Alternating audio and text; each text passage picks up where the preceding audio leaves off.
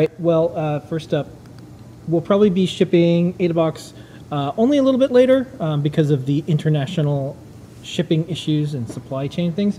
But uh, that doesn't mean you can wait any longer. We have less than 100 openings, so go to adabox.com and go pick up an AdaBox. Next up.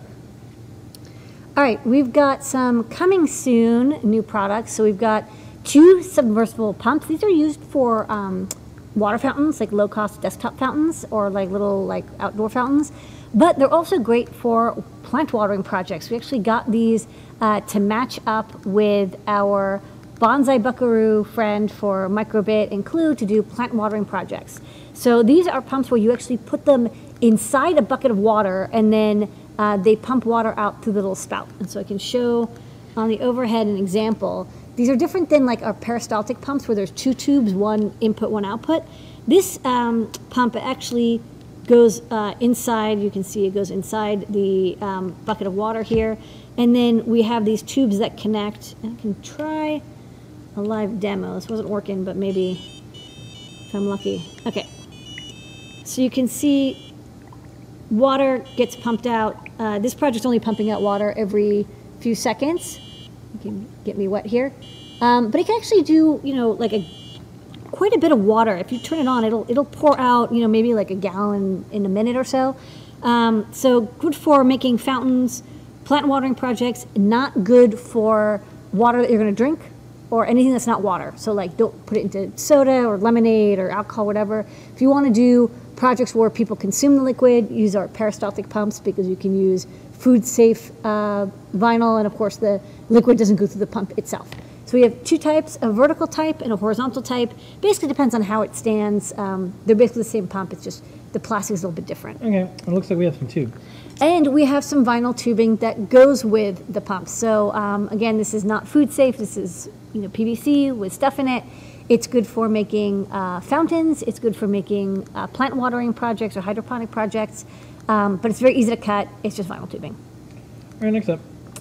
Next up, we have uh, the Garmin LiDAR Lite V4. So we carry a couple of LiDARs that are like laser distance sensors from Garmin, and they're also making um, light-based distance sensors. So I think these are probably UV, uh, sorry, not UV, IR light um, that's lensed and bounced off of an object, and then the the amount of um, strength, or maybe the time of flight of the light is what's measured.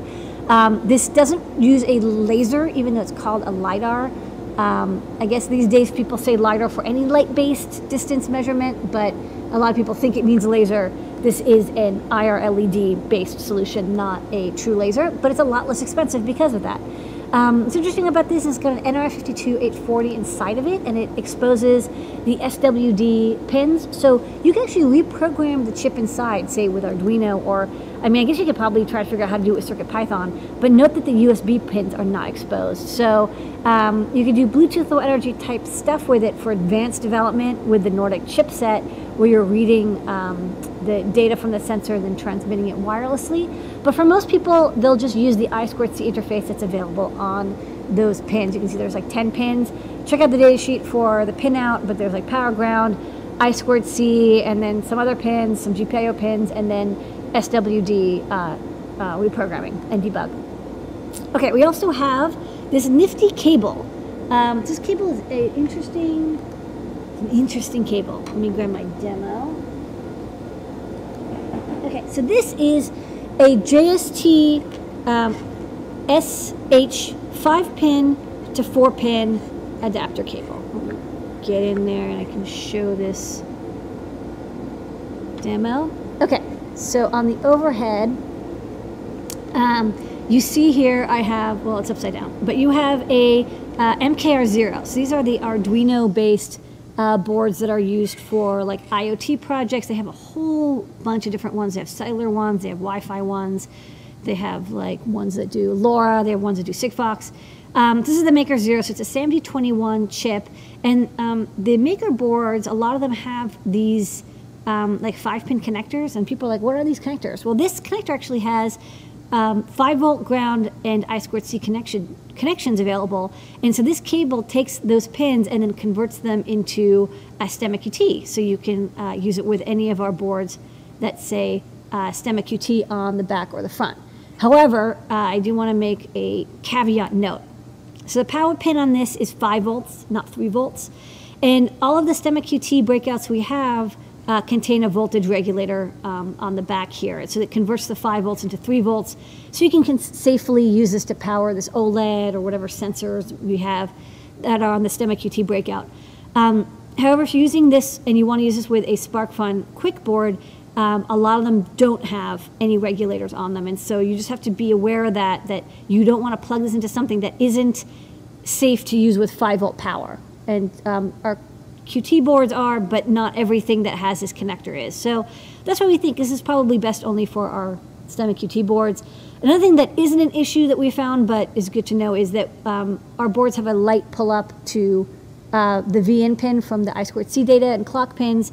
On the SAMD21, it doesn't seem to mind that the you know it's going to float a little bit higher than 3.3 volts, um, but you can put stronger pull, uh, pull ups from the um, SDA and SCL pins here to 3 volts to counteract it. But either way, you know, if you're just plugging in one device, uh, it seems to be just fine, and you can uh, you know, connect OLEDs, connect um, GPS, you have uh, sensors of various types. Uh, it's a great way to extend your MKR boards with our STEMMA QT series. Okay. Handy cable. And next up, the star of the show, besides you, Lady Ada, and our community is The NeoPXL8 M4 Featherwing, which I have to clear off some space here because this demo is so show, I'm going to show some photos of big. it. Show some photos. Okay, so first off, this PCB is green because we're still waiting for our uh, primary PCB fab to come back from their uh, Chinese New Year slash COVID break. Um, okay, me get my. You want me to go to the overhead? Uh, yeah, go for it. Okay, so what does this do? What, what are you even looking at here?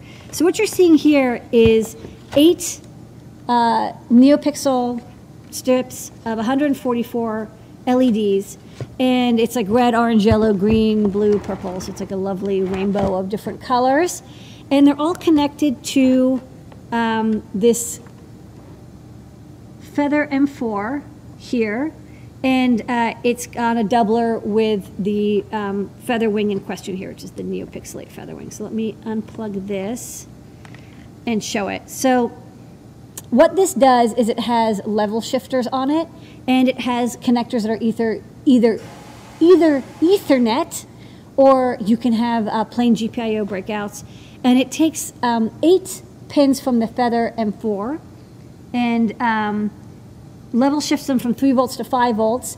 And also, this works very well. It's designed to work with our NeoPXL8 library, which uses uh, timer DMA on the SAMD51 so that all those NeoPixels are get updated. It happens behind the scenes. Like, so if you want to do animations, control a huge number of pixels, and you don't want that delay, you don't have to uh, use a, our standard NeoPixel library that's blocking because you can use the DMA on the 7051, it means you can do a lot more like dithering or smooth animations because you can say, hey, draw these neopixels, and then immediately it returns back to the user code, uh, and the DMA goes, goes off and runs on its own, and you can compute and calculate um, the next hue and saturation limits, or if you have to do animations, or if you have to read data from Wi-Fi or Bluetooth and then do some calculations.